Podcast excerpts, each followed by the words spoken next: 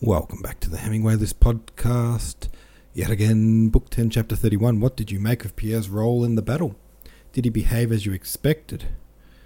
What did you think of Pierre talking to the soldiers? What effect do you think he had on them there? He was kind of like a mascot to them. Their, um, their little mascot gentleman. And I think he might have had a good effect on them. Boosted their morale somewhat. Reading this chapter, I was reminded of Pierre's interactions with the peasants earlier in the novel. Did you notice parallels? If so, what do you think it says about Pierre and how much he has grown? Rahul the Invader says Pierre here, in a way, reminds me of the dude from The Big Lebowski. So is bereft of presence that even the possibility of mortal danger doesn't cross his mind.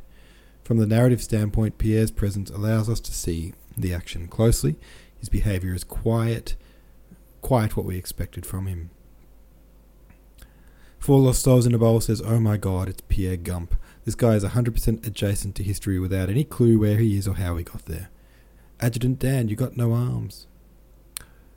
Brett Peterson said, I really enjoyed this chapter because um, as a modern field artillery officer, it's interesting to see what changes and what doesn't. Reading about Pierre reminds me of watching Mr. Bean. I never like that type of character because I empathise with them and feel embarrassed for them as they fumble through the various situations in which they are placed. Well, it's an exciting chapter.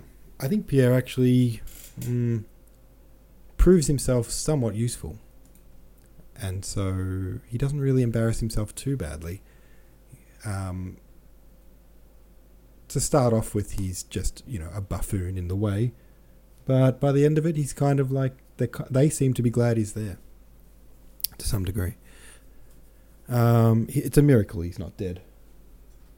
He just was inches away from being blown up by an, uh, an ammunition box, and yet he's still kicking. Chapter 32 Beside himself with terror, Pierre jumped up and ran back to the battery, as to the only refuge from the horrors that surrounded him. On entering the earthwork, he noticed that there were men doing something there, but that no shots were being fired from the battery.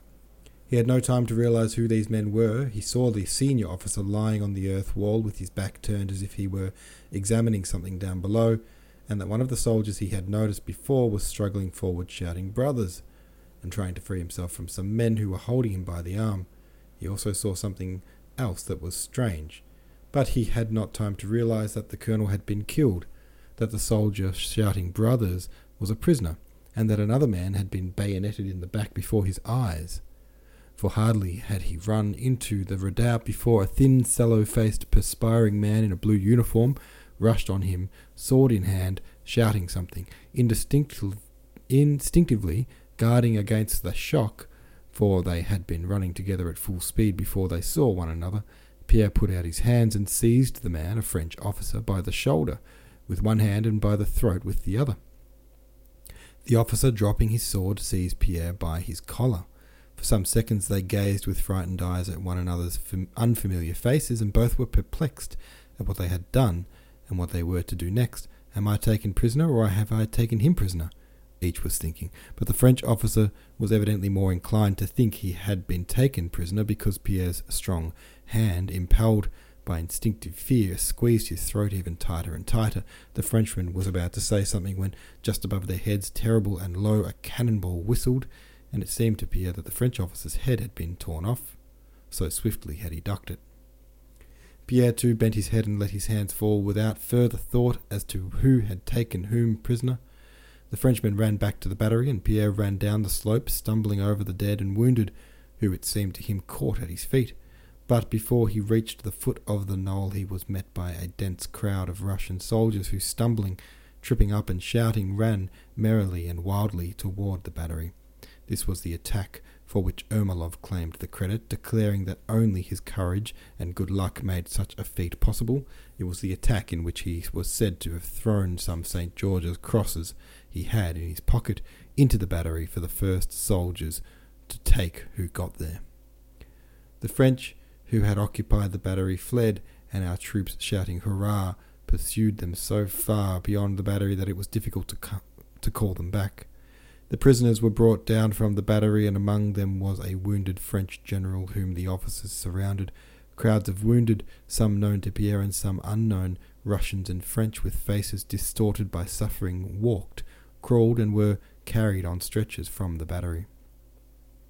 Pierre again went up onto the knoll where he had spent over an hour, and of that family circle which had received him as a member he did not find a single one. There were many dead whom he did not know, but some he recognized. The young officer still sat in the same way, bent double, in a pool of blood at the edge of the earth wall. The red faced man was still twitching, but they did not carry him away. Pierre ran down the slope once more. Now they will stop it. Now they will be horrified at what have they have done, he thought, aimlessly going toward a crowd of stretcher bearers moving from the battlefield. But behind the veil of smoke, the sun was still high, and in front and especially to the left, near Smolensk, so sorry, near Semenovsk, something seemed to be seething in the smoke, and the roar of cannon and musketry did not diminish, but even increased to desperation, like a man who, straining himself, shrieks with all his remaining strength.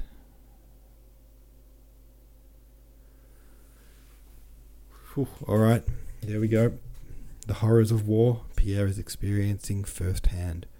Have your say on the subreddit. Thanks for listening, and I'll catch you tomorrow.